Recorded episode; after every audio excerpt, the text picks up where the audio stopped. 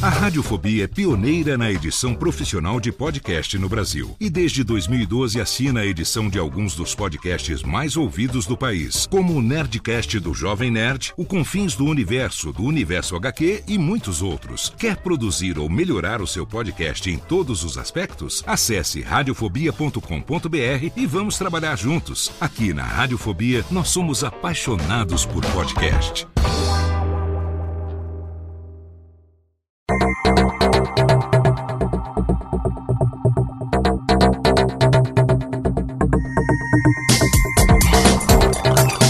Técnica, alô Técnica, baixa a trilha técnica, seja muito bem-vindo. Esse é o episódio número 73 do Alô Técnica. E no primeiro programa de 2019, a gente bate um papo com Alexandre Ottoni do Jovem Nerd em mais um episódio da nossa série Sou Podcaster.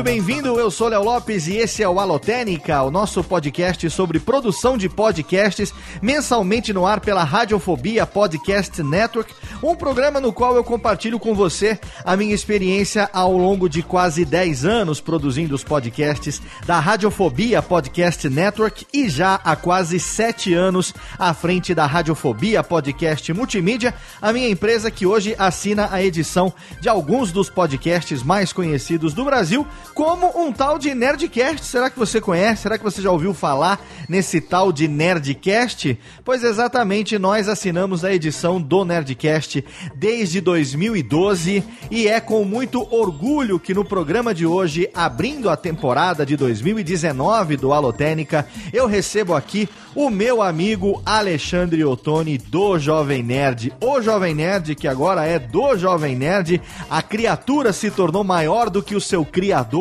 E no programa de hoje a gente tem a honra de abrir a nossa temporada de 2019 com ele, que com certeza é o podcaster mais conhecido do Brasil. O que será que tem dentro do peito do Alexandre Ottoni? A alma podcaster que habita este corpício, todo tratado da bariátrica, agora tá magrinho, tá elegante. Alexandre Ottoni do Jovem Nerd hoje aqui com a gente, compartilhando a sua experiência de 13 anos à frente do Nerdcast. A gente vai falar sobre algumas curiosidades do início, também dos bastidores do Nerdcast e também, é claro, do porquê que o Alexandre continua mesmo depois de 13 anos se esforçando tanto, se esmerando tanto na produção dos podcasts que você ouve lá na família Jovem Nerd. Mas antes de entrar no tema de hoje, eu tenho aqui os recadinhos para passar nesse começo de programa, começando pelo nosso parceiro Alura, cursos de tecnologia. Olha aí, é sim nosso parceiraço. Se você não conhece, a gente também edita um podcast para Alura, cursos de tecnologia, que é o hipsters.tech, que é apresentado pelo meu amigo Paulo Silveira. Tem também lá o Like Boss, apresentado pelo Paulo Silveira e pelo Rodrigo Dantas lá da Vindi. Esses podcasts são editados pela Radiofobia, podcast e multimídia. E a Alura Cursos de Tecnologia é parceiraça do nosso programa. Você sabe, uma plataforma que tem hoje mais de 700 cursos no seu catálogo, exatamente mais de 700 cursos ensinando sobre programação, design, banco de dados, desenvolvimento mobile, redes, edição de vídeo e em breve também edição de áudio, produção e edição de podcasts, porque eu estou indo lá agora nesse finalzinho de mês gravar finalmente o meu curso de produção de podcasts lá na Alura. Então se prepara porque agora sim a gente pode dizer que muito em breve você vai ter lá o meu curso de produção de podcasts. Mas enquanto isso,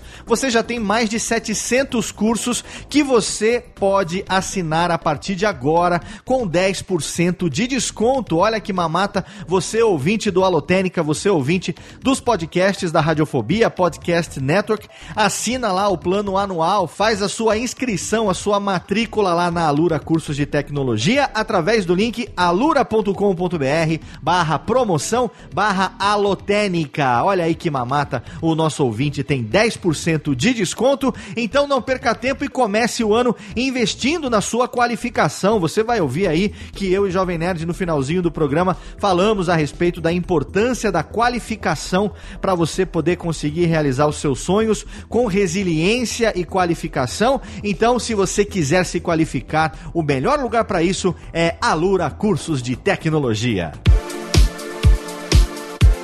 E você aí, ouvinte do Alotênica, também pode contribuir para a produção dos podcasts, exatamente, não só do Alotênica, mas também os podcasts da Radiofobia Podcast Network. Você pode se tornar um apoiador dos nossos podcasts entrando agora no link radiofobia.com.br barra apoio radiofobia.com.br barra apoio e a partir de um real por mês você pode escolher ali um plano de assinatura, seja no Padrim, seja no PicPay e você pode contribuir para a produção dos nossos podcasts. Você tem algumas categorias que você pode participar, que você pode assinar, começando por aquele que quer apenas contribuir com um real por mês. Você, a partir de cinco reais, assina a categoria Ouvinte Radiofobia. Com dez reais, você assina a categoria Ouvinte Radiofobia Classics e com 15 reais por mês você assina a categoria Ouvinte Alotênica. E aí, além de ter o seu nome no post e também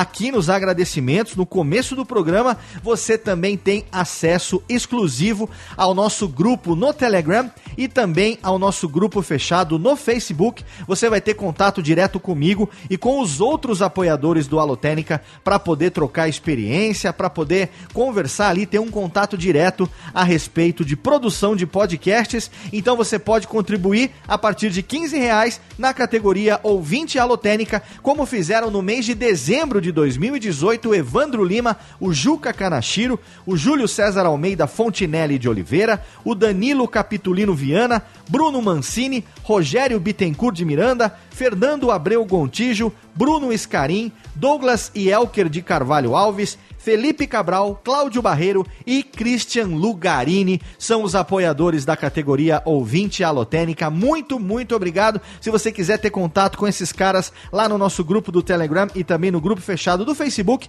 é só você contribuir e esperar que em breve você vai receber um e-mail com o link para você acessar esses grupos e receber a sua recompensa exclusiva. Então, se você quiser, entre agora em radiofobia.com.br barra apoio, escolha o seu plano de assinatura assinaturas e venha aqui participar junto com a gente, contribuindo para a produção dos podcasts da Radiofobia Podcast Network. Agora, técnica sim, roda a vinhetinha e chama meu amigo Alexandre Ottoni do Jovem Nerd, porque tá na hora de começar esse que é o primeiro programa da temporada de 2019 do nosso Alô Técnica. Alô, Técnica! Alô, Técnica! Alô, Técnica! Segue programação Técnica!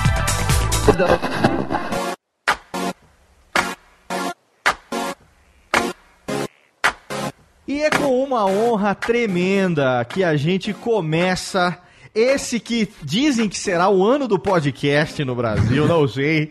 Não, presumo, presumo, eu não sei. 2019 começando com o podcast na, na boca do povo. Nunca, nunca antes na história das interwebs se falou tanto de podcast como nesse início de ano.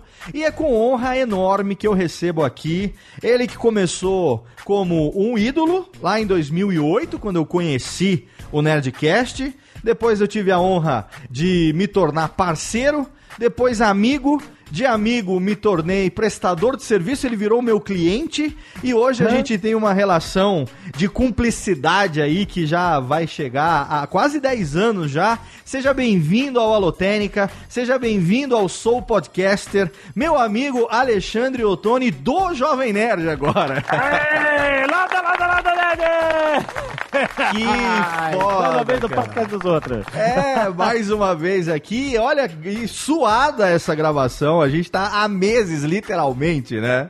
Tentando exato. gravar, mas as agendas, tanto a da Radiofobia Podcast Multimídia, que tem que editar muitos podcasts por semana, só um aí tem dois por semana, Aham. que eu não sei de quem é, quanto, é claro, o nosso amigo Jovem Nerd, que tá... Ô, ô, agora eu já não sei mais, viu, Alexandre, se eu te chamo...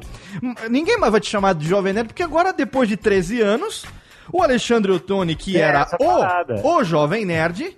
Ele virou o Alexandre Ottoni do Jovem Nerd. E a primeira provocação é a seguinte: o Jovem Nerd envelheceu?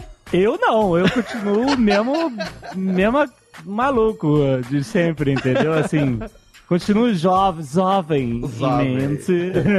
Não, outro dia, cara, a gente tava discutindo, a gente tava no Nerd Bunker, É. discutindo esse negócio de idade. Uhum. Ah, que quando, puta, quando o cara chegava aos 40 anos, quando a gente era criança, era um velho, velho É, pai e tal, não sei o é, quê. com E a gente tava discutindo isso e eu, e eu cheio de boneco de, de colecionável em volta naquele nosso escritório Aham. e eu tava com a Nerf na mão atirando atirando pra cima com a Nerf que tinha lá no escritório. Aí, eu- aí o pra, acho que foi o Guga Mafra falou assim, cara, quando é que você imagina seu pai com 40 e todo tirando com a Nerf conversando? Tipo assim, o que que aconteceu, sabe? Exato. E, é, é assim, então é, é claro que eu já vi isso ser alvo de crítica, sabe, de, de pessoas, tipo assim, ah, tem uma geração aí que não quer crescer.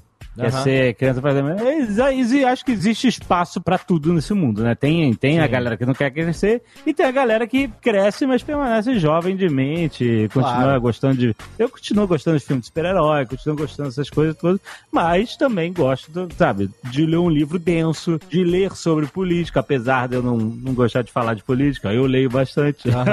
Tô informado. É, então, assim, é, é uma mistura, são dois mundos, né, cara? De ser jovem e ser adulto.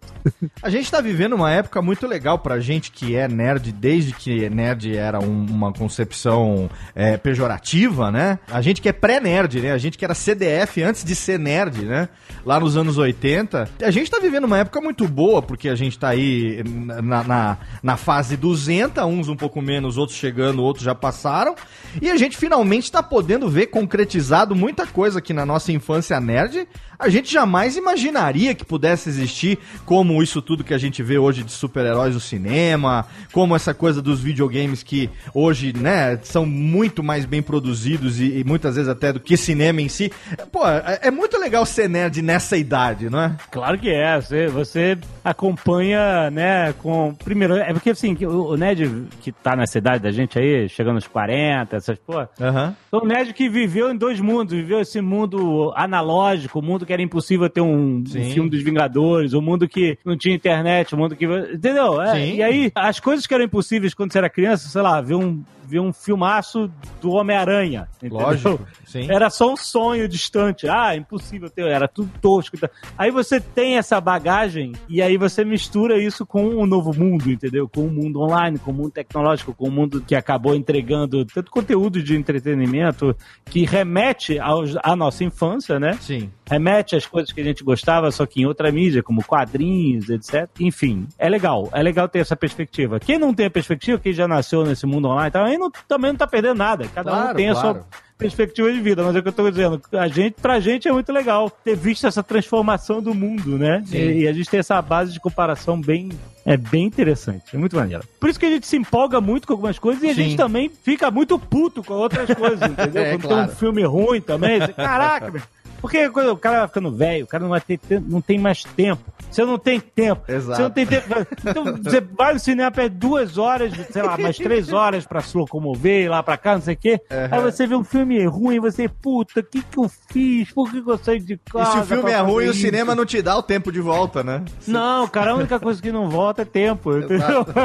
E você não tem como desver aquilo e o tempo não volta também. Aí você fica puto, você fica puto. Puta, cara, que merda de filme, filho, que ódio. Você fica- Exato, porque não é só o filme ser ruim. Exato, é. Não é isso. É, é- é o filme te, te sugou o seu tempo. Meu tempo de vida, que, que é tão precioso. Nada hoje pra gente é tão precioso quanto o tempo. né? exato.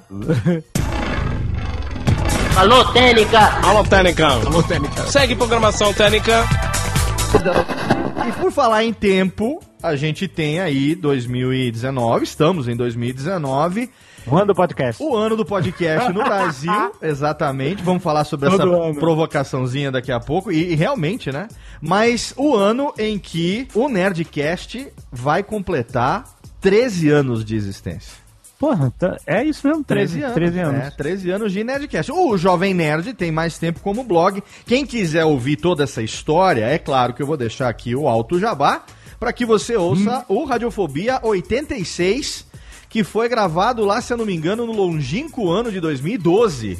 Oxe, com com o nossa, Jovem. Nerd e Azagal, Radiofobia 86, aonde você vai ouvir ali toda a história do Jovem Nerd, a biografia. Volta e meia rola um negócio desse. A gente chega assim, ah, a gente vai gravar um Nerdcast desse assunto. Aí eu falei, pô, não, a gente acabou de gravar um pouco tempo atrás, gravamos um Nerdcast exatamente sobre esse assunto. Aí eu vou dar uma pesquisada, olhar lá.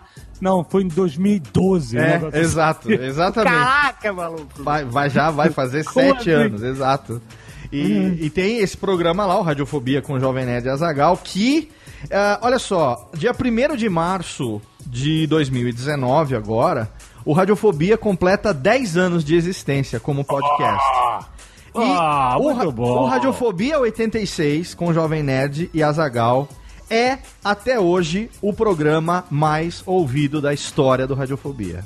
Coisa bonita. É o mais ouvido da história do Radiofobia, um programa que bateu todos os recordes de download até hoje e um continua sendo. A cauda longa desse programa traz muitos novos ouvintes pra gente até hoje.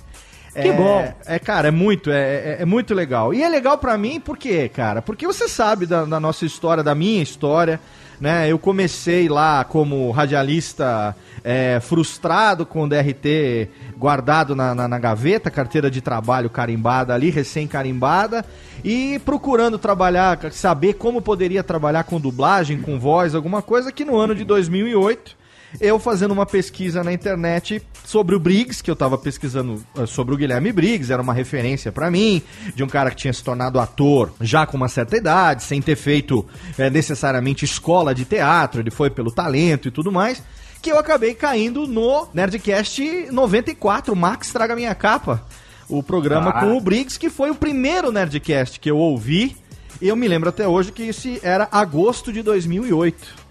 E foi o primeiro podcast que eu escutei na vida e que eu falei, cara, isso, é- isso é bacana, porque isso, isso é rádio. Isso é, é rádio on demand. Então eu, é, eu, eu conseguiria fazer isso também? Não sei, vou começar a ouvir. E durante quase seis meses, se eu não me engano, ah, não foi seis meses, porque é agosto, até dezembro, quatro meses, eu fazia download do Nerdcast desde o primeiro programa, queimava em CDR. Cada CDR cabia uns 8 a 10 programas mais ou menos. O meu guarda-sol do carro ficava pesado de tanto CDR de Nerdcast. Eu ouvi durante quatro meses seguidos. E aí, em janeiro de, 2000, e de 2009, eu resolvi, então, o bichinho podcastal me conquistou. Falei, não, eu vou fazer um negócio desse também, porque eu ouvia com ouvido de de, de produtor, de radialista. Ah, que sacaninha. Botou aqui, mudou uma trilhazinha, botou um efeitinho aqui pra esconder. Olha que legal e tal. Eu consigo fazer isso aqui também. Foi o meu, a minha porta de entrada, foi o meu chute de entrada pra esse mundo do podcast. E é claro que a gente tá trabalhando junto já profissionalmente há mais de seis anos. É um, um ciclo inimaginável, né? Que isso pudesse acontecer. E não é só a minha história. Você ouve, acho que diariamente, exemplos, é, histórias como essa minha, e de- enfim, das mais variadas, de pessoas que começaram graças ao Nerdcast, que tem você eh, e o Dave, obviamente, o Nerdcast como referência. Como é, às vésperas de completar 13 anos nessa vida de podcaster, você saber que vocês talvez, você talvez tenha sido a principal referência para grande parte dos podcasters que estão Não, ainda em para- atividade hoje. Léo, para com isso. É Léo. sério, cara. É? A Não. provocação aqui é exatamente essa. Eu quero, quero entender como é que o Alexandre Ottoni do Jovem Nerd, se é que você alguma vez parou pra pensar nisso, eu quero saber como é pra você, que quando começou, tava testando mais um canal de comunicação com o seu público. Você imaginava que fosse chegar nesse tamanho, nessa importância que chegou? Assim, não, a gente queria que. A gente tinha um desejo, uma ambição de, de, de crescer e de fazer o, o Nerdcast se tornar algo muito maneiro, porque a gente se apaixonou pelo formato do podcast quando começou a, a fazer. A gente percebeu que o público adorou também, era uma coisa completamente nova, a gente só publicava conteúdo em texto e imagem, e aí eh, até a galera que acompanhava a gente na época só no texto e imagem, eu lembro de ter recebido feedback de ah, que estranho a, a sua voz, a voz da Zagal, não tô ainda conseguindo, sabe? Ligar a voz da pessoa, né? Só linha. E cara, tipo, quando a gente começou e viu que era muito legal, a gente falou, vamos investir nisso, vamos aprender a fazer isso, vamos. E, cara, não- você não, não, não imagina o que, que vai se tornar, você só vai construindo uma peça, sabe, um tijolo em cima do outro tijolo, sabe? Sim, aham, claro. Tanto que se você ouvir lá os primeiros, você vai ver que é, é horrível. A no- é- é- tudo é horrível, a edição é horrível, o áudio era horrível. A nossa forma de se comunicar horrível. É, a gente era lento. Por quê? Porque nunca tínhamos tido contato com aquilo. Se você, sabe, hoje em dia nenhum podcast começa assim. Já começa muito mais avançado, né? E também não é uma termos de- mídia que é- ela é feita por quem é da comunicação, né? É- Essa é uma das Não, características não, do podcast. Qualquer amador, um, né? exato. A gente era. a gente era totalmente. Estava totalmente entrando nesse. Né? Ninguém uhum. era radialista, claro, sabe? Claro. Eu ainda fico impressionado com o poder de comunicação que o radialista tem, que não. Ele tem que falar. Ele tá ao vivo, primeiro, ele tá ao vivo. Uhum. Ele não pode deixar espaço vazio entre, entre as falas, não pode pensar, não pode, ele tem que preencher todo o espaço do ar. Sim. Né? E pensar muito rápido e ser muito ágil. Eu, eu acho incrível é, a habilidade que o radialista tem de fazer isso.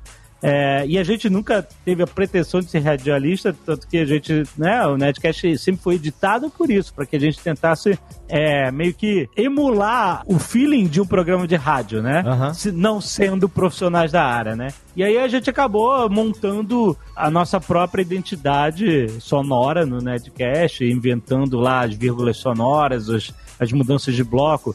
É, eu não sei se outro podcast fazia isso antes, mas é que a gente não tinha referência disso quando a gente começou a fazer. A gente tinha ouvido alguns podcasts e eles não tinham nem. A maioria deles não tinham nem música de fundo e tal, tinha um ou outro que sim. Uhum. Mas aí a gente começou sozinho a querer, ah, e se a gente faz um bloco mais ou menos de 20 minutos, quando é mais ou menos a pessoa quando ela vai começar a perder a atenção, a gente sobe a música e aí dá um espaço, entra uma música nova, como se fosse um, um novo capítulo de um livro, entendeu? Uhum. Aí no meio do, dos blocos de 20 minutos a gente começou, putz, e se, e se a gente criasse uma vírgula? Que é como se fosse, até pensando em livro também, às vezes ouvir, entre um parágrafo e outro você tem uma linha maior, uns uns três asteriscos, uma divisão dentro do próprio capítulo, né? Uhum. Para te dar um espaço, para te dar uma, um respiro no que está acontecendo, mudar um pouco o assunto que está sendo tratado.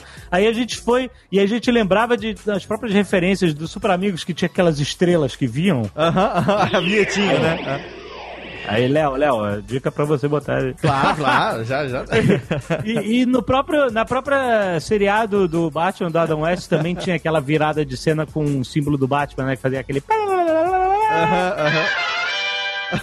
então a gente, a gente meio que adotou, né, com nossas referências de cultura pop que a gente sorvia, né, a gente foi colocando isso cada vez mais presente no Nerdcast para criar esse formato de comunicação que a gente tem hoje, entendeu? E aí com o tempo foi várias outras coisinhas e tal, pequenos detalhes que foram compondo. Como eu falei, foi de tijolo em tijolo. Se você for ouvir os primeiros, vai, vai sentir que é horrível. E aí, quando você ouve o Nerdcast de RPG, você vê, caraca, o Nerdcast de RPG é o, é o máximo da nossa habilidade hoje. Sim, é, é cinema, é, é cinema. É, então, é. tipo, é isso, tipo, sempre querer fazer o melhor e sem parar para pensar muito, tipo, ah, isso aqui influenciou outras pessoas, não sei, mas assim, eu me importo mais é com sabe, com entregar a coisa até cada vez melhor. Por exemplo, eu tenho uma, uma visão autocrítica muito grande nos próprios Nerdcast de RPG, que são as paradas que eu mais amo fazer, a Zagal também. Mas se eu, por exemplo, o primeiro Nerdcast de RPG do, do Cyberpunk, uhum. é, eu achei um dos melhores episódios que a gente fez. Que tem. Ele é todo, ele tem um assalto, ele tem perseguição de carro, ele tem super sci-fi, é muito maneiro. Eu gosto pra caralho dele. Só que eu tenho um nervoso, porque eu acho que ele é muito sujo sonoricamente. Sabe? Quando começa a perseguição de carro, então tem muito som ao mesmo tempo. Tá mal equalizado comparado, tipo assim, com a minha habilidade, o que eu aprendi hoje, se eu olhar pra lá pra 2013, que foi quando foi o primeiro episódio do Cyberpunk, uhum. eu aprendi muito mais desde então, entendeu? Eu já tinha aprendido muito naquela época, mas já aprendi muito mais hoje. Então, a equalização, a quantidade de efeitos sonoros e tal, eu, eu não gosto. Eu escuto e falei, cara, queria fazer uma versão remaster disso. sabe, tipo George Lucas, sabe, remasterizar filme e tal. Uhum. Porque tem muita coisa que eu mudaria nele, entendeu? Se você ouvir os últimos, de Cthulhu, você vai notar que o som não, não, não tem a multidão de sons que tinha naquele primeiro de Cyberpunk, entendeu? Ele é muito mais espaçado, o som respira. Às vezes, quando vai ter um som grande, tem um silêncio antes desse som grande. Nem todas as partes têm música. No, nos primeiros Nerdcast RPG, ele tem música o Nerdcast inteiro. Nos, nos de Cthulhu, tem parte que a gente tira a música. Inclusive foi a sugestão da Zagal. Falei assim, olha, essa parte acho que não tem que ter música nenhuma para você dar foco à ação, à fala das pessoas, ao que eles estão fazendo, entendeu? Uhum. A música entra para ajudar a incorporar uma emoção que você quer criar. Se você tiver música o tempo todo, você não tem esse contraste da entrada da música, entendeu? Que leva você para um movimento diferente emocional, entendeu? Então, assim, tudo isso a gente vai aprendendo, vai aprendendo até hoje, entendeu? é muito maneiro. Alô, Técnica! Alô, Técnica! Alô, Técnica! Segue programação Técnica! Como que foi se construindo uma vontade cada vez maior de gravar e fazer, e aí vocês começaram a perceber que tinha que ter ah, aquela coisa da periodicidade, da entrega. Teve uma época que vocês faziam aquela coisa que é é, é um tiro no pé, que era é, antecipar o tema da semana seguinte, com a portuguesa lá fazendo, né, o- Ah, a, ah, expectativa, a expectativa do que vinha por aí. Você começa a se amarrar naquilo e aquilo é, é, é, acaba virando, em algum momento, uma, uma obrigação, um trabalho ou não? Não, assim, quando você trata de qualquer coisa profissionalmente, ele vira um trabalho. Aham. Ele vira uma obrigação, mas, tipo, é que quando você fala assim, parece que, que virou uma coisa negativa. De, ah, Não, não, não, agora eu tô não, não. preso nisso. É uma obrigação, entendeu? Não, é, é uma coisa que a gente bolou desde o início. A ideia, assim, a gente já produzia conteúdo com periodicidade antes do Nerdcast existir. Sim. É, tinha todo dia post no blog, entendeu? E aí, quando o Nerdcast passou a existir, a gente é, simplesmente incorporou periodicidade em- no, no conteúdo novo. E foi assim desde então. Desde, quando entramos no, no YouTube, mesma coisa. A gente vetou os programas com periodicidade porque a gente queria entrar na rotina das pessoas. Isso vale muito mais do que você confiar no sininho do YouTube ou qualquer coisa assim, entendeu? Uhum. Então, a gente não se viu obrigado, a gente se viu gratificado de, pô, esse negócio que a gente adora fazer, todo mundo adora também, que legal. Vamos fazer mais, entendeu? É essa é a sensação, É, entendeu? a, a minha provocação é exatamente nesse sentido, porque quando a gente fala obrigação, é aquela coisa que a gente brinca falando assim: criei mais uma sarna pra me coçar. Né? Eu já tenho Ah, tanta é coisa. bom, entendeu? É, é porque- é porque então, você coça, inflama, mas você continua coçando. Né? Dá, aquele, dá aquele vermelhão, mas você continua coçando. Então é nesse sentido que eu tô te provocando, porque é aquela coisa que eu chamo, né, na minha fala sempre na- no livro e tudo mais, de bichinho, o bichinho, o bichinho podcastal que te pica, e aí você se contamina, se contagia com aquilo e você não consegue parar mais. É isso que eu queria saber, em que momento que o Alexandre Ottoni, o Jovem Nerd do blog, foi picado pelo bichinho podcastal e percebeu que não dava pra parar mais. Desde que tivemos a ideia de fazer isso. Porque a gente falava que uh, as conversas que a gente tinha de madrugada, a gente falava assim, a gente altas conversas e ria e se divertia. A gente falou, pô, a gente tem que gravar isso um dia e ganhar dinheiro com isso. Sem imaginar que existiria podcast, essas coisas, entendeu? Então, quando a gente percebeu que isso era um formato de conteúdo que a gente podia fazer, a gente, caramba, olha, a gente já faz isso sem gravar, agora vamos gravar, e- entendeu? E vamos transformar isso num, num conteúdo. E justamente por saber, nessa época, quando começou, a gente estava já focado em transformar o Jovem Nerd numa empresa, né? Já não era mais hobby. Aham. Então a gente tinha um foco profissional. Então a gente tinha esse foco de ah, encontrar o nosso lugar na internet, entendeu? É, então quando começou o Nerdcast, a gente já começou com um mindset profissional, entendeu? Isso tem que ser um produto profissional. A gente tem que vender publicidade nisso. Certo. Desde o primeiro episódio a gente já imaginava que um dia a gente ia pagar o nosso trabalho vendendo publicidade lá dentro. Certo, certo. Entendeu? Aham. Porque a gente já tinha esse foco no Jovem Nerd, no, no blog, no site blog na época, entendeu? Já existia notícias no Jovem Nerd, notícias diárias na época, que a gente estava justamente querendo fazer o site crescer como um todo. E cada nova passo, cada novo conteúdo, né, depois do YouTube, tudo foi com esse mindset, entendeu? Então, assim, era legal, mas já não era um hobby Certo, claro. era, é, já era algo profissional, desde assim, mesmo sendo tosco no início, entendeu? A gente já tinha na cabeça que era para ser algo profissional. Por isso a periodicidade, por isso essa importância que a gente é, sempre teve de entregar toda semana, não importa se é feriado, se não é e tal, não sei o quê. E até a escolha da sexta-feira era uma escolha estratégica, porque a gente, acho que o primeiro episódio, o segundo foi numa segunda ou numa terça, sei lá, Certo. e na época, tudo que a gente publicava no Jovem Nerd era publicado num blog roll, ou seja, numa timeline, né? Aham, então, sim. quando você publicava um post novo, ele descia o antigo, o né? antigo o descia, novo sempre é. em cima e empurrando os antigos pra baixo. Aham. Então, como a gente publicava sempre uma fotonovela, uma parada, versão resumida, sempre uma coisa do- todo dia no blog, quando a gente publicava o podcast, né, o Nerdcast, quando publicava o negócio por cima, ele descia. Certo. Aí a gente, Aham. pô, vamos publicar, porque a gente só não publicava na- no fim de semana. Vamos publicar o Nerdcast na sexta, porque aí ele, como só vai ter post de novo na segunda, ele passa o fim de semana inteiro em destaque. Sim. Na época Entendeu? que ainda- É ele entrava ainda numa postagem do blog, né? Ele entrava ainda no blog roll uma junto. postagem de blog roll, exatamente. Aham, então aham. é, foi, uma, foi uma forma estratégica da gente manter, por exemplo, o produto que a gente achava mais legal em destaque mais tempo, entendeu? Na, na época, né? Então, assim, por que o Nerdcast é sexta-feira? Por causa disso. E aí ficou, pra sempre, forever. Além do mais, a gente achou que, pô, sexta-feira é legal, que a pessoa já vai trabalhar, ou já vai pra faculdade, pra escola, já com aquele clima de fim de semana, e ela vai escutar um negócio legal, indo pra lá ou voltando, já tá num clima de diversão, entendeu? E aí o Nerdcast, como é, a, a proposta é ser divertido, é, a gente achou que combinava muito com a chegada do fim de semana, entendeu? Sim. Porque a gente sempre teve, cara, a vida da gente é em ciclos. Ciclos diários, ciclos semanais, ciclos mensais. E a gente gosta de rotina. Pode dizer, ah, eu não gosto de rotina, não gosto de... O cérebro gosta de rotina. Sim, não interessa. certeza, Você certeza. se apega a pequenas rotinas nem, sem perceber. Então, a gente entendeu isso desde o início com o próprio feedback do público, né? Que passou, por exemplo, até a sexta-feira como um dia, o dia do Nerdcast. A gente atrasava na entrega, todo mundo reclamava: Caraca, eu tô esperando o Nerdcast tal, hoje é sexta-feira, cadê? Entendeu? Meu fim de Hoje em semana dia não começa sem com- Nerdcast. é. Hoje em dia o pessoal tem isso com os programas do, do YouTube, que, ah, cadê? Que normalmente vai ao ar 11 horas, historicamente. Sim. E aí se atrasa, o pessoal, pô, tô com fome, quero almoçar. Porque o pessoal cria o hábito de almoçar. Não é todo mundo, mas assim, muita gente cria o hábito de almoçar vendo o nosso conteúdo. E aí reclama que tá com fome que- quando você tá atrasado. Ou seja, vê como se encaixa na rotina das pessoas naturalmente, organicamente, sem precisar de sininho do YouTube. Já vi tanta gente no YouTube reclamando, ah, o sininho não avisou os inscritos que o público.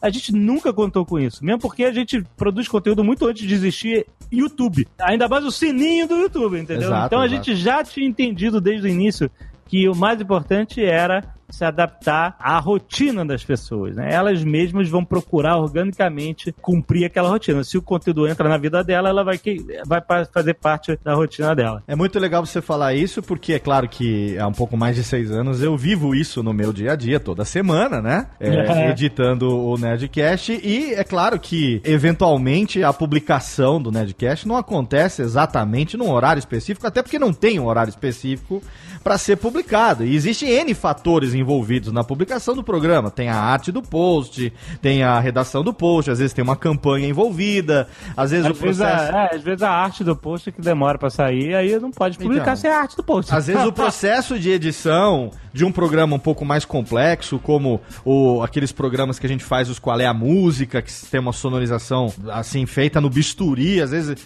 tem programa que eu É, cheguei a utilizar é mais 70 complicado. músicas num programa só. Exato. E a gente foi. Quantas vezes a gente não foi madrugada dentro, você comigo, a gente fazendo a quatro mãos e tudo mais. E, e- a expectativa que isso cria, você falou de rotina, nas pessoas, hoje a gente vê isso, eu quero saber quando você pela primeira vez começou a perceber que o Nerdcast ele era importante para as pessoas.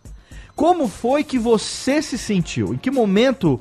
ah, Que, momento não, porque o momento não é a chave aqui, mas é a provocação da- do soul, do soul da alma podcaster do Alexandre Ottoni. Quando você começou a perceber que as pessoas, eu, eu vou usar com todas as aspas do mundo e dar um peso é, muito maior para poder ilustrar.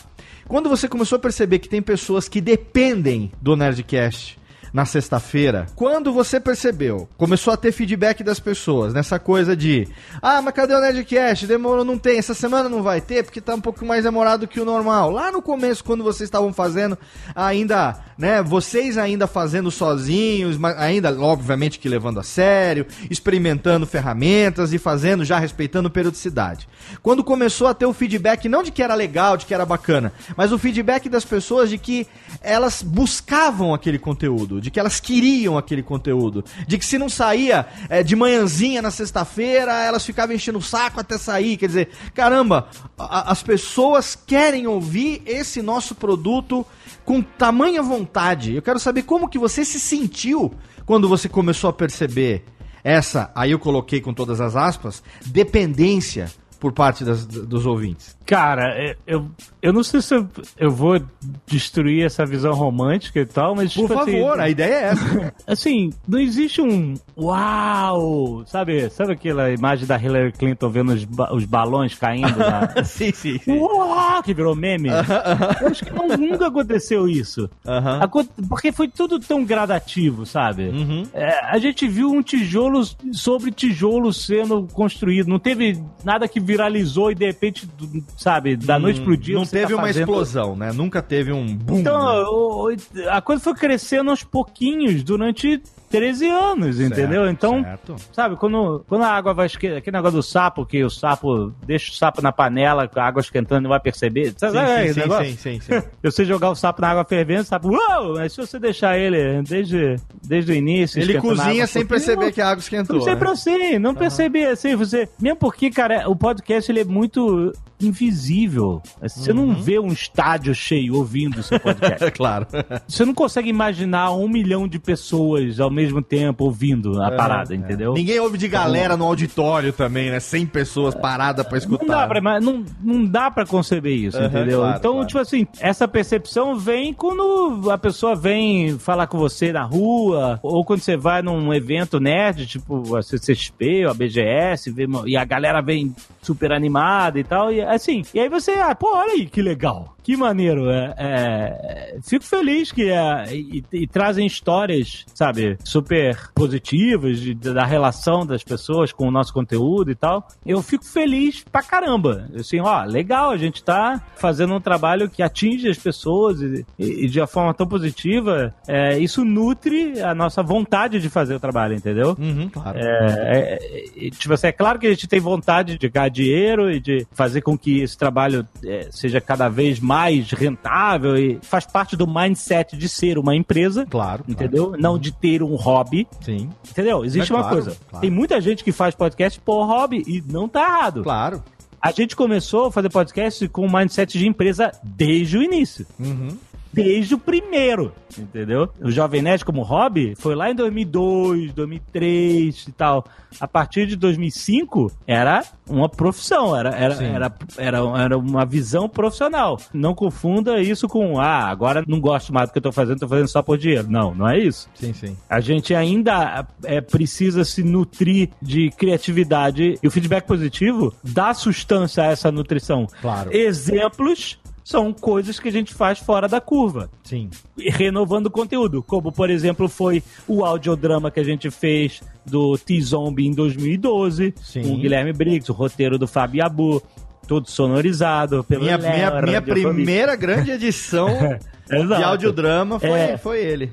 Antes disso, o próprio Nerdcast de RPG foi uma, uma renovação de criatividade nossa, que é doloroso o trabalho que dá. Sim. Tanto que esse ano a gente jogou bem mais pra frente a publicação porque ele exaure a gente fisicamente e mentalmente, sabe? E esse Sim. ano a gente falou assim, a gente precisa fazer com calma isso, porque todo ano a gente faz, sabe, trabalhando mais de 10 horas por dia e é uma loucura. Sim. É uma estafa mental absurda e a gente acha, a gente não quer que isso atrapalhe a qualidade do produto no final Claro. entendeu?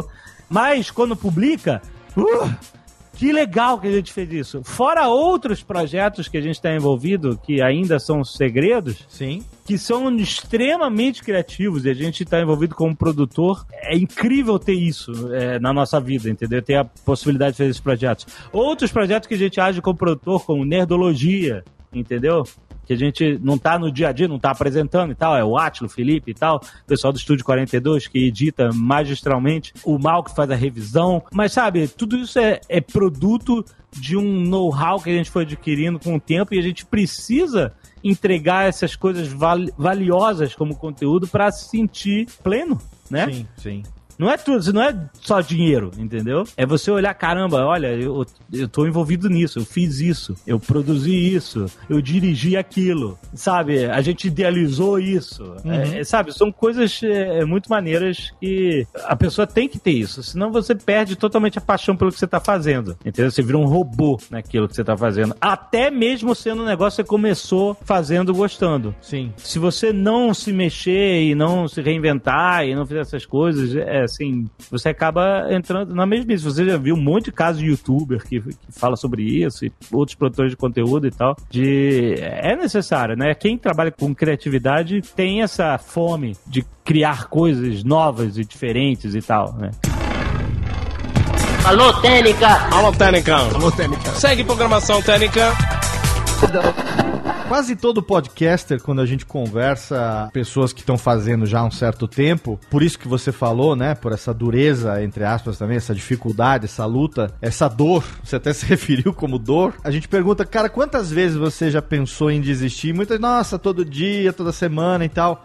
Quantas vezes você já pensou em desistir de fazer podcast? Podcast, eu não sei se eu pensei em desistir de fazer podcast, mas no início a gente, quando o site era muito pequeno, a gente não sabia se ia dar em algum lugar ou não, a gente pensou em desistir várias vezes. Mas do podcast, você já, em algum momento, Não. você no processo, Não. porque muita, olha, eu não vejo ninguém até hoje que a gente tenha conversado, falou assim, ei, você aí, podcast, fala, ah, cara, nossa, eu, eu, me- eu me mantenho porque eu sou persistente, mas todo dia eu já pensei em desistir, fosse ver quantas vezes, não sei o quê. E eu conheço um pouco da sua história, e a gente tá conversando aqui agora, é uma característica que eu acho bastante interessante. E por isso que eu tô fazendo também essa provocação. Você já pensou em desistir do podcast pela dificuldade ou por qualquer outra razão que fosse?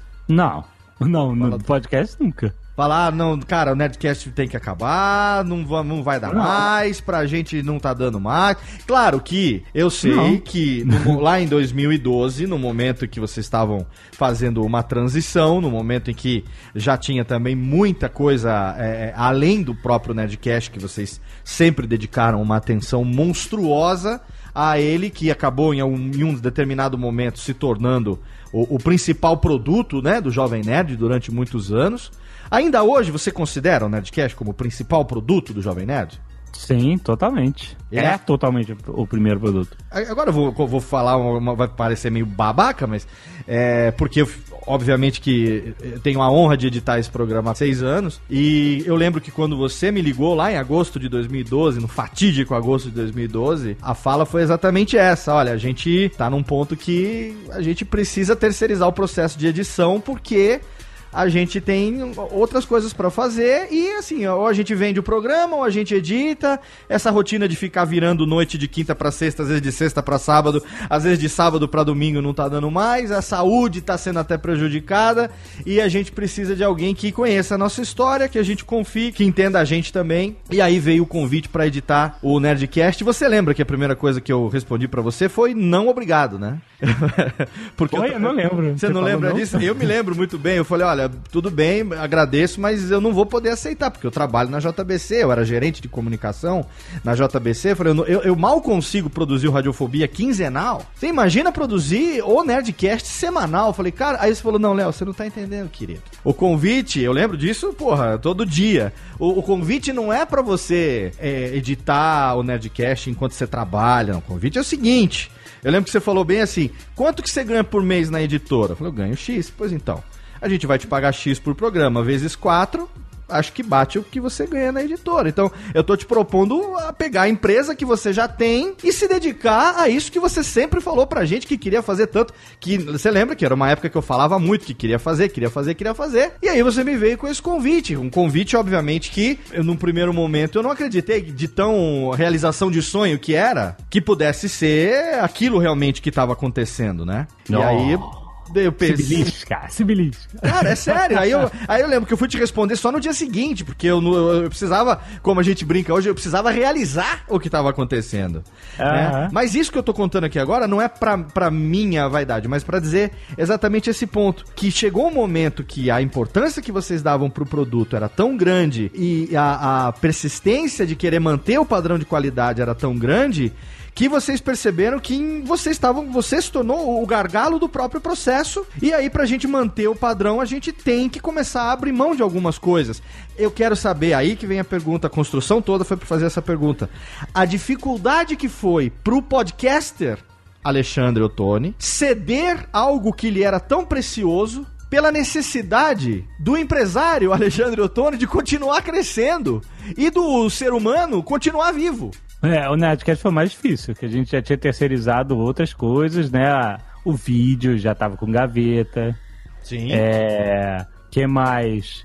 A parte comercial já tava terceirizada, um monte de coisas já tava terceirizada. O Nerdcast a gente, a gente, a gente achava assim, puta, nunca vamos achar alguém que tem o nosso timing porque ninguém edita podcast, não tem isso, não tem essa profissão de todo podcast. Sim. Tudo que eu falei no início, aquele timing de ter blocos com música, com vírgulas sonoras, cortar a gordura do que foi falado, mover uma parte que a gente falou lá no início que se conecta com o que a gente falou no final, mover elas, elas para ficarem juntas, para o papo ficar mais concentrado em blocos mesmo de, de assuntos. Puta, nunca vai ter um cara que vai sacar exatamente o nosso timing. Por isso que a gente achava que era impossível. Uhum. E até quando é, o Léo começou a fazer, né, a gente não contou para ninguém que a gente não, edita, não tava editando Sim. por três meses. Foram 11, no onzimo programa que a gente revelou. É, porque se você fala, ah, a partir de hoje, agora o Léo, a Radiofobia vai editar. Ah, aí vai todo mundo, uma merda. Vai virar Djalma Jorge essa merda. Odiei, não é a mesma coisa e tal. E aí a gente falou, não vamos falar nada, porque aí né? Quando a gente fala, ó, então, os três meses, os últimos três meses você tá escutando aqui, não é mais a gente que edita. Pronto, tum, foi isso que aconteceu. Pra não dizer que ninguém adivinhou, um cara, eu não lembro quem foi, mas um cara percebeu e falou assim: tem uma coisa diferente do Nerdcast. Vocês não estão mais editando. O cara falou isso durante esse período, não, uhum. eu não falei nada, mas o cara acertou, ele percebeu. É claro que tem pequena diferença, mas Sim, o Léo claro. sempre é, entendeu muito bem o nosso timing e não estaria, não fosse isso, não estaria há seis anos editando o Nerdcast pra gente. Teve alguns amigos íntimos. Né? perguntam assim, mas por que, que vocês não dão o Nerdcast de RPG pro Léo? Ah, é bom tocar nesse Porque ficam perguntando isso. O Léo, o Léo não consegue, o Léo, o Léo, ele sabe sonorizar. Sim. Mas o problema é o seguinte, o Nerdcast de RPG, sabe aquele negócio do timing? Ele tem o timing Não é só a qualidade técnica, o profissionalismo técnico, é feeling tem, da coisa. Tem né? um feeling que, se o Léo fosse editar, ele ia ter um feeling claro, mas ia ser diferente da nossa visão. Ia ser o meu feeling, não de vocês. E assim, não é que o Léo nunca tenha feito isso antes, ele já sonorizou o T-Zombie, nosso audiodrama ah, de todos 2012. Os, todos os Rough Gunner, né, que saíram. Os audiodramas do Rough Gunner e tal, ele fez isso. Teve Halo, teve, teve é, Batalha do Apocalipse lá, Filhos do Éden, teve um monte é, de coisa. Exato. Mas é que o Nerdcast de RPG ele é uma união de tudo isso. Não só. Ele não é só pega o que a gente gravou e, e bota som. Sim, sim. Primeiro, tem a, a, parte da Zagal, que é insana de direção, de é. pegar. Às vezes, como vocês falam assim, como é que o um negócio que tem 10 horas, 12 horas de, de bruto vira 2, 3 horas? Sim. É por causa disso. Exato. É porque, assim, significa que cenas inteiras às vezes caem. Exatamente. Na edição. Tipo assim, ó, não vai ter mais essa cena porque ela meio que não levou lugar. Porque o Nerd que é de RPG é um jogo de RPG. Sim. Não é, não, tem, não é roteirizado. Então a gente pensa no que vai fazer, vai para um lugar, não dá em nada, erra, volta, discute, fala, ah, vamos fazer isso, vamos fazer aquilo. Aí vai, entendeu? Aí é interessante você falar isso, porque a gente também, eu também, o Thiago Miri e o Jeff, que trabalham comigo na empresa, a gente também achava que era produzido até há dois anos, quando vocês passaram a dividir com a gente o processo de corte do material bruto. É, e exato, no corte né? do bruto, né? No corte do bruto, a gente começou a perceber, não, os caras estão jogando mesmo. Não então, é, não é aí, uma produção aí, roteirizada. Aí, aí, o que acontece? Às vezes aí caiu uma cena inteira. Todo um planejamento que a gente vai. Tipo assim, vamos imaginar que para você entender o que vai acontecer na cena B, você tem a cena A, B e C. Sim. Aí para você entender o que vai acontecer na cena C, você tem que ouvir 45 minutos de discussão da cena B. Certo. Aí não tem como. É um saco também, entendeu? Uhum. Você... Aí o que, que você faz? Você pega toda essa discussão, joga. Não estou dizendo que é sempre assim, mas estou dando um exemplo, estou ilustrando. Sim. Pega todos esses 45 minutos da cena B, que foi uma discussão para chegar a uma conclusão única, joga fora para que o, o programa fique dinâmico. Aí beleza, aí você criou um buraco entre a cena A e a C. Você jogou 45 minutos de discussão. Aí o que você faz? Você é, regrava, fala assim: ah, eu vou fazer isso. E aí você cria uma ponte entre a cena A e a C. Sim. Muito mais simples e dinâmica, que não precisou de, uma, um monte de discussão, um monte de coisa que não deu em nada, entendeu? Uhum. Aí você faz o negócio ficar dinâmico, sim, entendeu? Sim. E aí, tipo assim, nós que jogamos temos muito mais esse entendimento desde que a gente jogou do que o Léo, que mesmo que ele ouça o material, Sim. ele já. A gente já tá com o negócio na cabeça do que fazer, entendeu? Não, e eu sempre falo também pra quem pergunta, primeiro que eu, por mais vergonhoso que isso possa parecer, mas é uma questão de referência, eu fui criado aqui no interior e aqui não tinha isso, eu nunca joguei RPG na minha vida. Então, Aham. eu não tenho a referência, eu sei que é um role-playing game, eu sei a, a- a- como é que funciona e tal, mas eu nunca tive a experiência de estar num, num grupo jogando, então eu não conseguiria emular isso de uma maneira natural, jamais. Não faz Então, parte aí da que- minha aí que- experiência. é que- às vezes eu vejo um ou outro cara que fala assim: ah, mas esses técnicas de RPG são muito roteirizados. Então, ele não é roteirizado, mas ele é trabalhado Uhum. Ah, depois pra se transformar em uma mistura Sim, sim. de uma história com um jogo de RPG. Sim. Porque se ele for 100% RPG, ele vai durar séculos. E não Exato. tem como a gente sonorizar 14 horas. Se ele for entendeu? 100% RPG, ele vai durar as 14 horas de gravação original, e, né? E eu, ah, especificamente, eu acho que é chato de ouvir, entendeu? Tem gente que gosta, que, que acompanha live de mesa de RPG. Eu acho chato. Eu prefiro entregar esse produto que a gente faz, Com certeza. que é uma, é uma mistura de uma história que você está contando com um RPG. Então, assim, tem RPG lá. Por isso que tem 14 horas de bruto, esse, esse último agora, entendeu? Exato. Só que na hora de transformar isso em um podcast, que foi o que a gente sempre fez no Nerdcast, Aham. a gente tem que fazer com que ele seja dinâmico, entendeu? Então ele pode parecer roteirizado em algumas partes, mas é justamente porque a gente fez ele ficar dinâmico a esse ponto. Então ele é uma mistura. Então eu e o, e o Azagal temos muito mais nas nossas mentes o que fazer, o que colocar naquele ponto, como misturar essas cenas, entendeu? Sim. Às vezes a cena de combate leva duas horas, porque ele tá jogando dados, jogando iniciativa e tal. E na hora da edição, isso fica muito mais condensado. joga uma certeza. iniciativa ou duas, entendeu? Alguns dados, assim, a gente até pula, simplesmente descreve que o cara tomou tiro e tal, justamente para ficar mais dinâmico. E na parte de sonorização, eu tenho na minha mente como vai ser isso. Tipo assim, Sim. é muito mais fácil para que eu faça do que eu falar assim, não, Léo, não é assim. Exato. Não, não, não. Léo, faz. aí. Não, não, volta meio segundo esse som. Sim, sim. Porque é a visão de artista, entendeu? Não é só técnico. é é com como um certeza. artista que. Tipo assim, é como se você pegasse o cara que é, é um ilustrador, aí ele fala assim: ah, eu quero fazer uma ilustração. Aí eu vou pedir para um outro ilustrador tentar ilustrar o que tem na minha cabeça. Sim. Entendeu? Aham. Não é que o outro ilustrador não seja bom que nem você, não é isso. É que na minha cabeça eu tenho a visão do artista, o Azagal tem a visão do artista, entendeu? então Sim, ele quer sim. moldar aquilo Exato. como artista. Não é a questão de que é, é impossível terceirizar. É possível terceirizar, mas a gente quer moldar a nossa visão. Em vez de dizer pro cara, faz isso, faz aquilo, faz aquilo. Não, não. A gente quer moldar porque é a nossa visão artística, não só técnica. Entendeu? Sim. E você tecnicamente sabe como fazer aquilo, já tá na sua cabeça essa questão, esse, esse roteiro, porque enquanto jogava, você já ia imaginando aqui eu vou fazer isso, nessa É, cena eu vou fazer aquilo. isso, exatamente. você já ia Então- criando aquilo. Eu lembro que uma vez, um, um dos. Eu acho que um dos Rough Gunner que eu editei, acho que foi aquele do. é, do gigante. Eu lembro que tinha uma ou outra coisinha que você mandava a revisão e eu não conseguia acertar do jeito que você queria.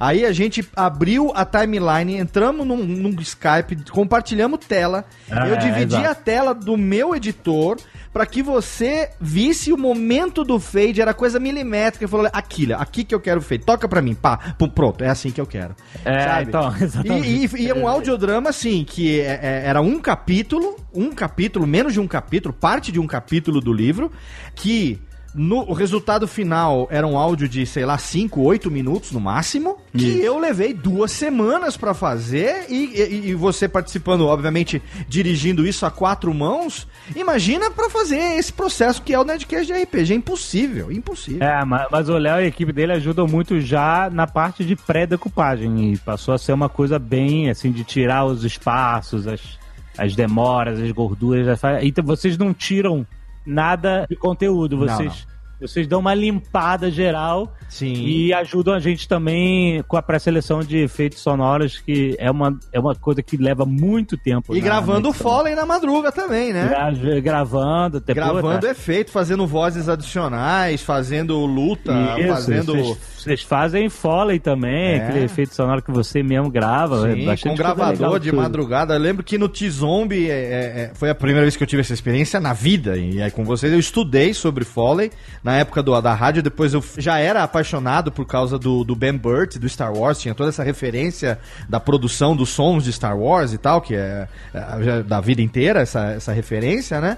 Mas eu lembro que no T-Zombie tinha coisas no texto do, do Yabu que eram muito específicas, como, por exemplo, uh, o legista, interpretado pelo Briggs, fazendo autópsia no corpo do Yabu, né, no, no IML, tirando um pedaço de unha da carne do morto e jogando dentro de um vidrinho com líquido, com, sei lá, qualquer coisa para conservar. E, e tava uhum. descrita essa cena. E eu falei, Deus, como que eu vou, como que eu vou fazer isso? E, e, e manipulando objetos de, de instrumentos de, de autópsia, instrumentos cirúrgicos e tal, né? Bisturi, pinça, não sei o quê. Era eu de madrugada, eu ainda não tinha vindo pra Serra Negra, ainda morava em São Bernardo, esperava a família dormir pegava baixela de aço inox, carga de caneta, pinça, clips, tudo coisa de densidades e pesos diferentes. Ah. Aí pegava milho, é, soja, feijão, arroz e ia, ia comer o H4 no banheiro, no quarto, dentro do armário, fazendo blum, plim, plum, plá, é, plum, né? gravando, tendo opções, né? Coisas que. Então, cara, isso é, é um tesão para quem gosta, para quem é audiófilo, para quem é apaixonado por som, por áudio.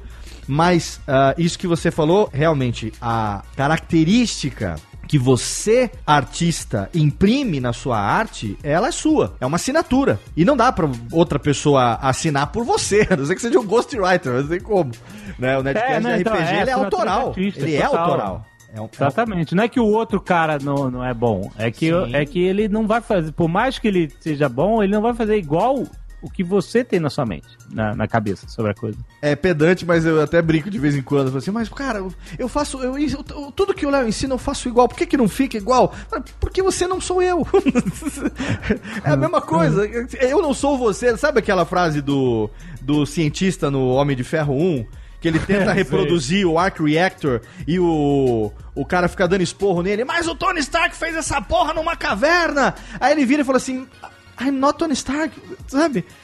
Eu não, é, é, é, exatamente isso, né? Então, eu não sou o Jovem Nerd, eu não sou Alexandre Ottoni, eu não tenho a sensibilidade que você, como pessoa, como artista, tem individual.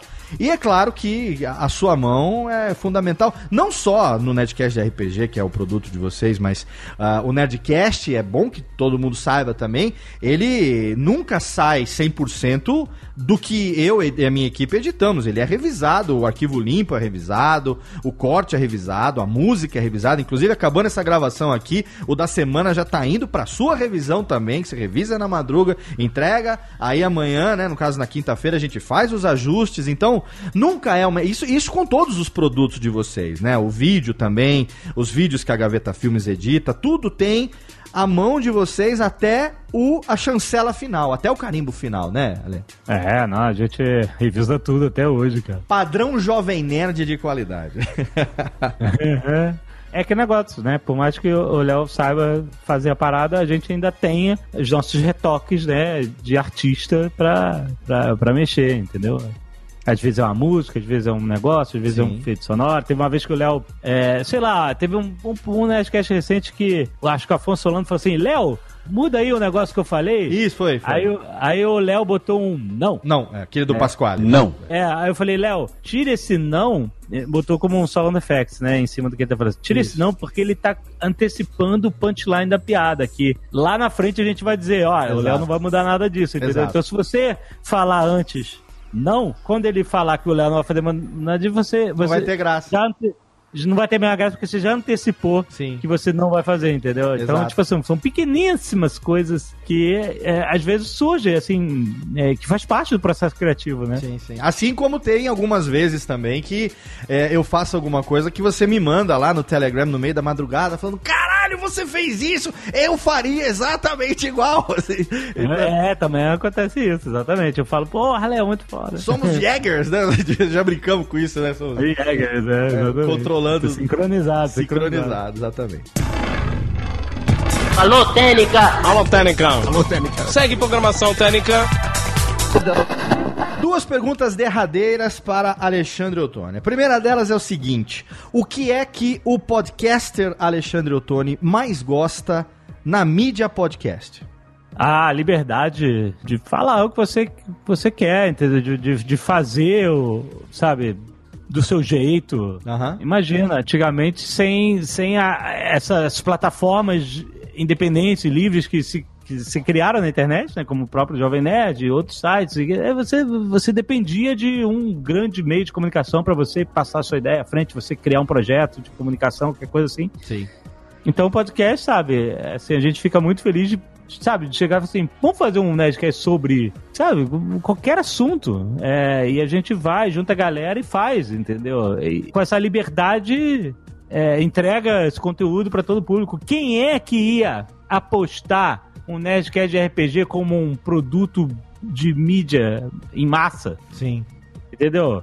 Então a liberdade do podcast é, é, é o que eu mais prezo, o que eu mais acho interessante. Porque todo mundo pode fazer o podcast que quiser, sobre o que quiser. Sim.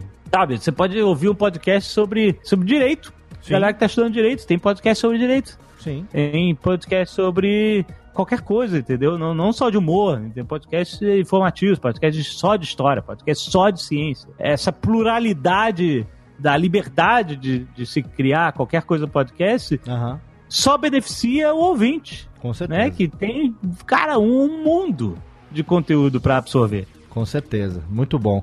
E a pergunta derradeira é a seguinte: a gente nunca eh, viu um momento eh, como esse. A gente brinca todo ano, tem esse eh, eh, essa brincadeira do ano do podcast, o ano do podcast. Uma coisa que a gente brincava também há mais de 10 anos lá com o Johnny Ken, falando: ah, esse ano vai estourar, esse ano vai, esse ano vai. E a gente sabe que nunca vai estourar. A ideia não é essa, mas é um fato inegável de que ano após ano o podcast tem sido cada vez mais conhecido, tem sido cada vez mais falado. A gente teve alguns que foram responsáveis por um boom, como aconteceu a- a- no final de 2015 lá com o Serial, que acabou chamando muita atenção. Agora a gente tem é, grandes meios de comunicação utilizando a mídia podcast. Acabou de estrear o podcast do Zorra, né? A, a- Globo está investindo em podcast. A gente tem grandes emissoras de rádio colocando o seu conteúdo, não só o que está no dial, disponível também para download via feed como podcast, mas também produzindo conteúdo online, conteúdo exclusivo para podcast. E nunca se falou tanto do podcast, jornais, eh, mídia analógica, vamos chamar assim, dando espaço para o podcast. Como que você, fazendo podcast há 13 anos, ainda se dedicando, tem um tempo grande da sua semana, uma parcela grande da sua semana que é dedicada ao podcast, não só no Nerdcast como criatividade, como gravação, como produção, como preparação das pautas futuras, mas também na questão é, de prospecção, de venda, de criação de produtos ah, que a gente chama tailor-made, né? Feitos eh, sob medida, como é o caso dos podcasts que a gente tem hoje na casa também, no, no, Nerd- no Jovem Nerd, como o Nerdcast, o Speak English, o Nerdtech, o Empreendedor e tal, esses produtos. Como que é pra você ver hoje o podcast tendo essa repercussão ou, esse, ou essa aceitação, é, empresas utilizando o podcast como ferramenta corporativa, comunicação interna, treinamento e tal. Como que você vê isso como produtor e se você acha que isso ainda vai crescer mais, o podcast vai ter uma popularidade ainda maior, a mídia ainda vai ser mais consumida como é hoje? Qual a sua, es- a sua visão a respeito disso que está acontecendo hoje no momento do podcast? Já teve esse momento tantas vezes. Pois é. É todo, ah, esse é o ano, tanto que eu falo, eu brinco, né? Todo ano é o ano do podcast, porque Sim. alguém descobre alguma parada, é, né? Sai uma matéria, que sai alguma coisa diferente. Gente que nunca tal. fez está fazendo. Quem nunca morreu, tá Então, morrendo. é, não, eu acho irado, eu acho incrível. Aham. Fico muito empolgado, porque é a nossa mídia preferida, é Uhum. o carro-chefe do Jovem Nerd. Eu acho que quanto mais for conhecido, quanto mais gente estiver fazendo, mais pluralidade de conteúdo é um benefício para todo mundo que produz podcast, para todo mundo que consome podcast, porque vai ter mais coisa para consumir, Sim. vai ter mais gente profissional entregando conteúdo, é, vai ter mais mercado. Pra Claro, todo mundo, com sabe? Eu fico, pô, mega feliz, cara. Podcast é novidade pra gente. A gente faz isso há 13 anos, entendeu? Aham. Mas ter outras coisas vindo, né, como novidade, até proporciona que a gente crie conteúdos diferentes, como a gente está fazendo agora em segredo. Sim. E não pode falar nada agora, mas está acontecendo. É, entendeu? E o podcast ainda tem muito que crescer, porque eu sempre falo, podcast às vezes é difícil porque as pessoas entenderem porque é uma, é uma mídia meio underground, você não tem como mostrar facilmente para uma pessoa o que, que é, assim como um vídeo do YouTube. É, a pessoa tem que assinar um feed, tem que baixar, ela, ela, ela não tá vendo nada, você não tem nada com você, só tá ouvindo, e às vezes o conteúdo é longo, a maior parte das vezes o conteúdo é longo, é uma hora, sabe? Tem gente que não. que isso não entra na, na vida da pessoa, esse tipo Aham. de, de conteúdo. Sim, e aí sim. é, é como se não existisse, né? Exato. Mas é, é, eu fico feliz de saber que cada vez mais faz parte da vida de mais pessoas. E, e eu tenho certeza que a quantidade nova de podcasts surgindo cada vez mais alimenta novos públicos. Claro. E os novos públicos alimentam a quantidade de conteúdo que é produzido, entendeu? Então Aham. eu acho que vai crescer muito mais, tem muito mais espaço para crescer, com certeza. Excelente. O que a gente tá vendo agora é prova disso. Exatamente. E eu falei que ia ser a última pergunta, eu vou mentir e vou fazer uma última aqui, que é o seguinte: ah, o, o Alexandre Ottoni, o Jovem Nerd, podcaster, empresário, mil e uma utilidades, ainda tem tempo de ouvir podcast? Não. eu, eu vou, eu vou. É, cara, eu vou confessar, é verdade. Eu, eu não escuto podcast. Não dá tempo, né? Não dá mais Eu- eu tempo. não, não dá tempo, cara. Eu, sabe, eu escutei o, o podcast sem ser. Assim, eu escuto o Nerdcast pra revisar. Óbvio. Né, to- toda semana. Sim. Mas o podcast fora Jovem Nerd que eu mais escutei na vida foi o Welcome to Night Vale, Sim, sim. que é uma obra-prima, é uma obra-prima, é incrível, é em inglês só. Aham. Então, pra quem não tiver, é bom pra praticar, que é, é um podcast completamente nonsense de uma rádio de uma cidade onde nada faz sentido. A, a cidade é Night Vale e você tá, teoricamente, escutando é, a rádio local da cidade. Sim, aham. E o cara vai anunciando só maluquice. é- cara, é Rick and Morty em podcast. é, é o feeling do Rick and Morty, Sim, entendeu? é muito bom, é muito bom. muito bom, texto incrível, ela é toda roteirizada, né? Mas, mas é um texto incrível, incrível. É, e é o que eu mais escutei de podcast. Tem tantos outros podcasts que o pessoal sempre fala que é, é muito bom de ouvir. Lá na gringa tem o Radio Lab, né? Que é a concursa. Nem o Serial. Serial. Nem o Serial eu ouvi, que todo mundo falou que é super. Sim. Que é super diferente na época, em 2015, né? Sei lá, fez muito Foi, sucesso. final de 2015. Não tem tempo. Eu queria ter mais tempo, entendeu? Eu tenho que escolher. Tem ou que- eu vou escutar é. podcast, ou eu vou, sei lá, ver, ver ir ao cinema, ver Vingadores, é, ou vou jogar Red Dead Redemption quando eu tenho tempo, entendeu? tem que escolher o que eu vou fazer. então, por causa disso, eu acabo não tendo tempo de escutar muitos é, podcasts, então não tem nem como mentir. É, é realmente falta de tempo mesmo. A pergunta foi retórica, até porque eu sabia a resposta. Mas eu também tô nessa mesma realidade hoje em dia. Pra não dizer que eu não escuto podcast, eu acompanho ainda alguns é, que, eu, que eu gosto mais e eu, eu ouço quando eu tô viajando, quando eu tô no carro, quando eu tô em deslocamento. É, isso quando eu não tô com o Kindle na mão lendo alguma coisa, mas geralmente ouvindo podcast. E na academia, né? Fazendo a malhaçãozinha, é, pra Aham. queimar as gordurinhas. Ali também eu tô de vez em quando ouvindo os podcasts. Mas no dia a dia, eh, profissionalmente falando, eu tô com fone de ouvido editando podcast 10, às vezes 12 horas por dia.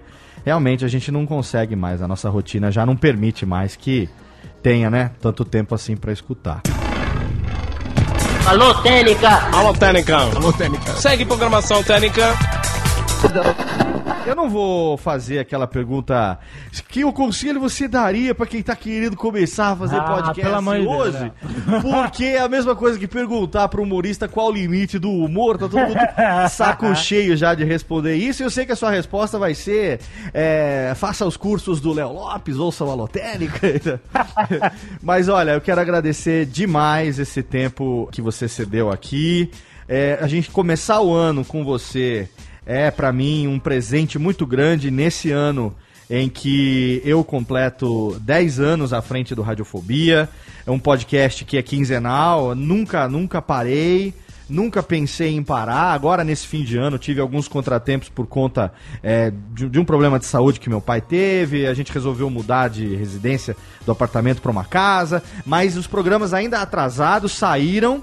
E esse daqui veio para botar em dia a agenda do Radiofobia. E dia 1 de março de 2019 a gente completa 10 anos no ar. Então ter você no primeiro podcast, no primeiro Soul Podcaster aqui do ano, é, trazendo um pouco dessas provocações e apresentando um pouco dessa alma podcaster por trás do Alexandre Ottoni. Ah, ah, sim, que eu perguntei no começo, você desviou da pergunta, eu vou tentar fazer ela no final ainda. Por que hum. Alexandre Ottoni, o Jovem Nerd, virou Alexandre Ottoni do Jovem Nerd? É branding isso? É branding? Não, na verdade, eu, eu, porque eu, eu, eu, comecei a achar que o Jovem Nerd é... Eu adotei esse apelido desde o início, né, e tal, mas eu acho que o Jovem Nerd hoje é muito mais do que do que você. Meu apelido, né? Uhum. É, Sim. É, assim, eu, eu, eu tô tentando me colocar numa situação em que, que é mais verdadeira, que eu faço parte do Jovem Nerd. Exato. A criatura se tornou maior que o criador, né, querido? É, é, eu não sou o Jovem Nerd.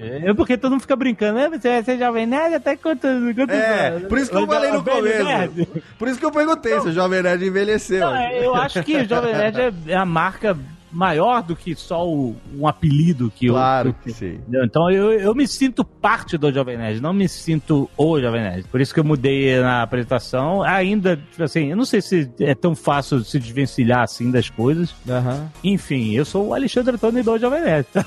Mas é muito bom porque você gerou uma piadinha recorrente para mim e para Malfátio na leitura de e-mails. Ah, Nós temos ali gracinha. como fazer a piadoca sempre ali.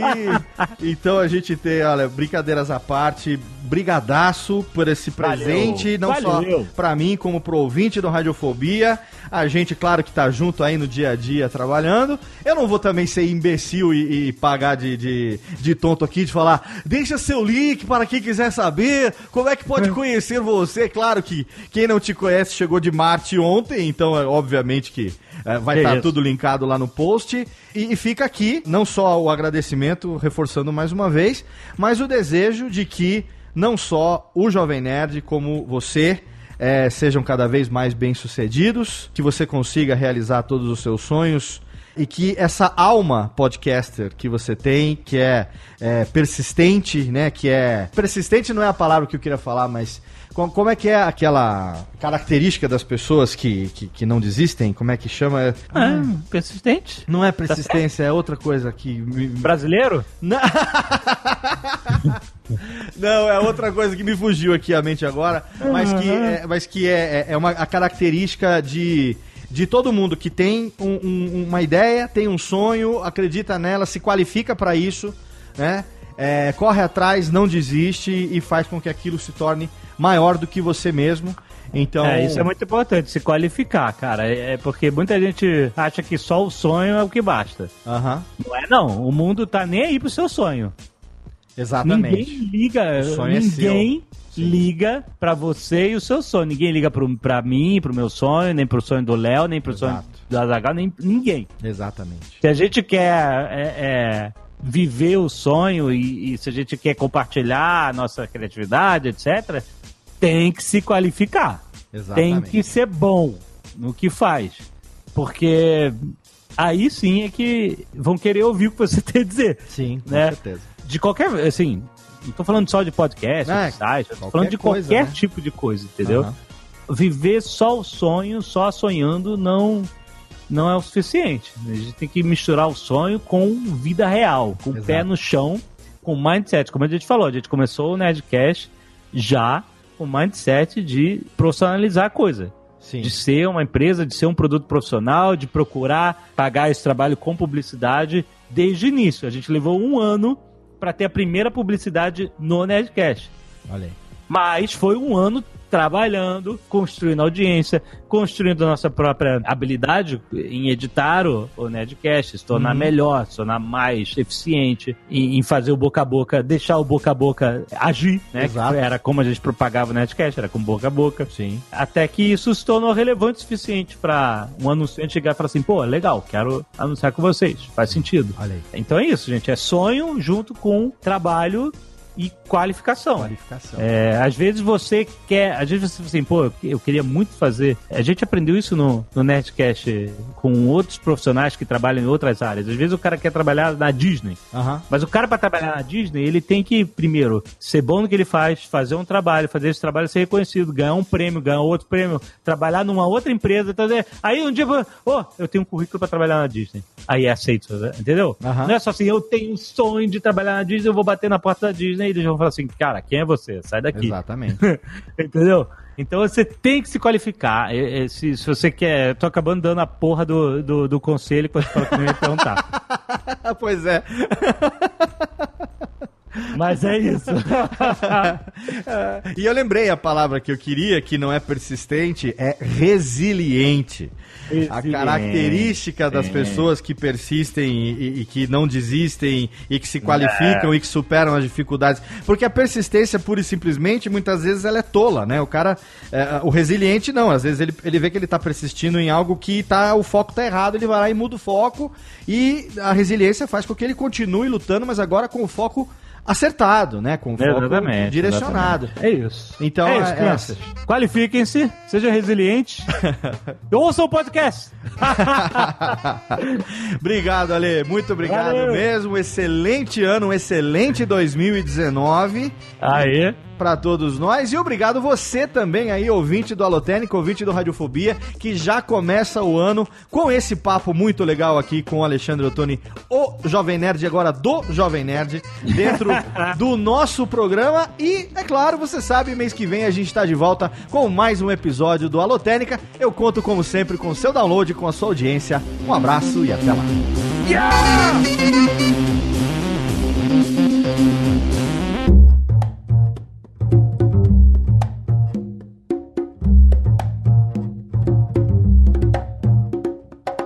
Este podcast foi publicado pela Radiofobia Podcast Network.